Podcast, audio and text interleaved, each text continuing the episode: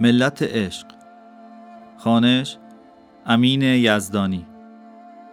قسمت پنجاه و سوم. کیمیا.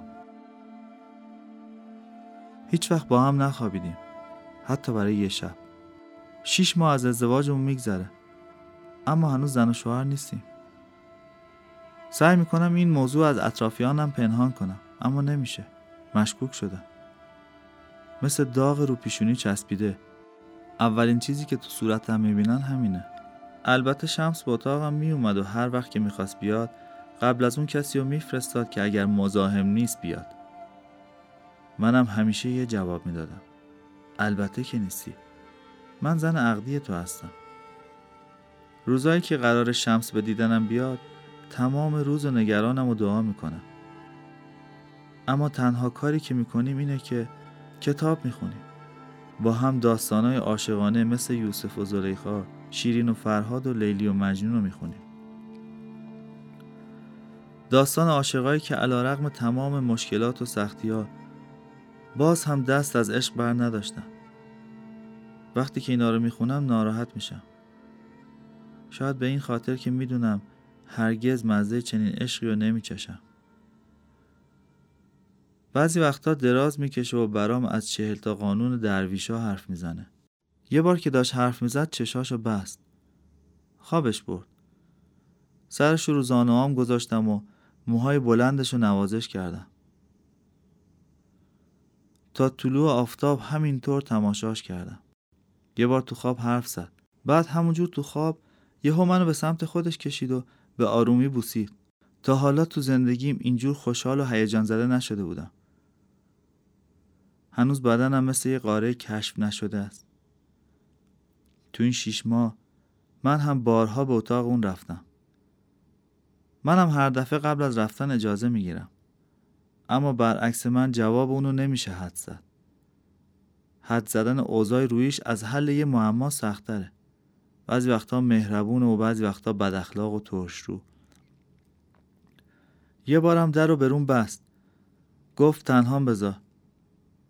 دیگه ناراحت و آزرده نمیشم. دیگه یاد گرفتم که دلم نشکنه و البته مزاحمشم نشم. ماها وانمود کردم انگار همه چیز مرتبه. نه به خاطر اینکه بقیه رو گول بزنم. بیشتر به خاطر اینکه خودم رو گول بزنم. شمس برام یه شوهر نبود. تو ذهنم هر روز براش یه نقش انتخاب می‌کردم. یه روز دوست یه روز همسفر یه روز پدر. حتی یه روز پسرم بود. اون برام همه چیز می‌شد اما شوهر نه. مدتی تو انتظار روزای بهتر بودم. شمس برای افکارم ارزش قائل بود. تو این مدت چیزای زیادی از اون یاد گرفته بودم. می‌دونم که منم چیزای زیادی بهش یاد دادم. حداقل تونسته بودم که اونو با معنای زندگی و خوشبختی آشنا کنم و اینکه هیچ کس به اندازه من اونو نمیخندون. اینا برام کافی نبود. مدام تو این فکر بودم که شمس منو دوست نداره. می‌دونستم که منو دوست داره. اما این ربطی به عشق نداره. از همه دوستا و همسایه و نزدیکام دوری می‌کنم. ترجیح میدم تو اتاقم بمونم و با مرده ها صحبت کنم. اونا مثل زنده ها پیش داوری نمی‌کنن. به جز مرده ها تنها دوستم گل صحرا بود. هر دوی ما به خاطر دلایلی که داشتیم از مردم دوری می‌کردیم. این دوری ما رو به هم نزدیکتر کرده بود.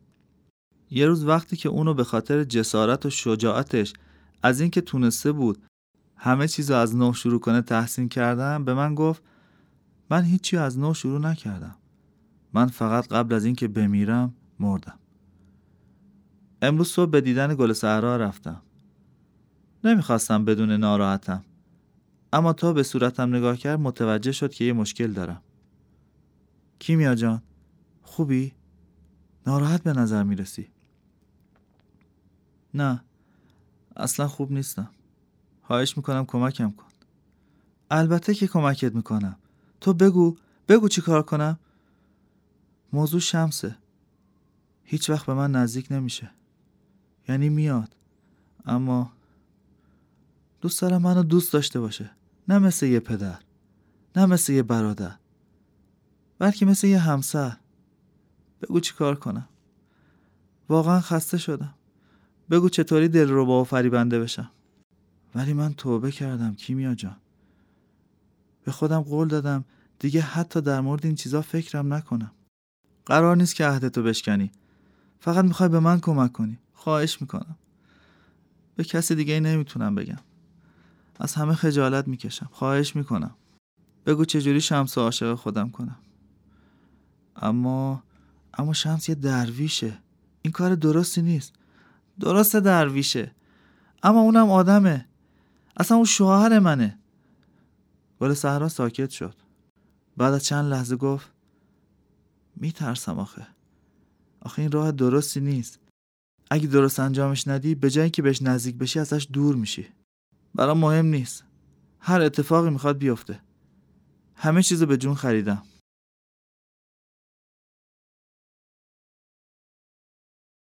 گل صحرا. چطور همچین حماقتی کردم؟ نباید به حرفش گوش می‌کردم. باید جلوشو می‌گرفتم. هیچ وقت خودم رو نمیبخشم. اون روز که با گریه از من کمک خواست دلم به حالش سوخت. به خودم گفتم چه ایرادی داره؟ خب شوهر عقدیشه غریبه که نیست. در ثانی دلیل تمام این کارا عشق بود. نه یه ذره بدی. روزها فکر کردم. صوفی درونم می‌گفت به زور نمیشه. به زور نمیشه کسی عاشق کرد. اما زن درونم گفت به یه دختر عاشق بیچاره کمک کن. من به صدای دوم گوش کردم. بهش یاد دادم چطور تو آبای معطر شنا کنه و با چه روغنایی بدنشو مثل خامه نرم و لطیف کنه و موقع حرف زدن چه کلماتی یا چجوری بگه. چطوری دندوناشو سفید کنه چشم و ابروشو سرمه بکشه گونه‌هاشو چطور سرخ کنه و لباشو برق بندازه. همه اینا رو یکی یکی بهش توضیح دادم. بعد به بازار رفتیم. براش یه لباس زیر ابریشمی خریدم. خجالت می‌کشید. اما همه اونا رو خرید. بعد رقصیدن بهش یاد دادم. یک کمربند ریشهدار به کمرش بستم و دو هفته با هم تمرین می‌کردیم. بالاخره روز موعود رسید. مثل چوپانی که برش رو به دست قصاب میسپاره کیمیا رو برای رفتن پیش شمس آماده کردم. بعد از هموم لباسای ابریشمی نازکی که ممکن بود هر زنی فقط یه شب در طول عمرش بپوشه به کیمیا پوشوندم. وقتی کارم تموم شد انقدر زیبا بود که نمی‌تونستم چشم ازش بردارم. دیگه دختر جوون و بی تجربه نبود. زنی بود که حاضر بود به خاطر شوهرش بدنش رو در میون بذاره و حاضر به پرداختن تاوانش بود. بعد از ظهر کیمیا قبل از اینکه روبندش رو بندازه با نگاهی پر از امید اما با نگرانی به من نگاه کرد و گفت چطور به نظر می‌رسم؟ گفتم مثل دختر شاپریون شدی. مطمئنم شوهرت نه امشب. هر شب به اتاقت میاد. از خجالت سرخ شد. خندیدم و محکم تو بغل گرفتمش. به اون چه می‌گفتم ایمان داشتم. مطمئن بودم که شمس مثل زنبور اصل که روی دست گل میشینه پیش کیمیا میاد. اما با این حال موقع رفتن حس بدی داشتم. ولی نمی‌دونم چرا جلوشو نگرفتم. چرا مانعش نشدم. نتونستم. نتونستم و تا آخر عمر هم خودمو نمیبخشم.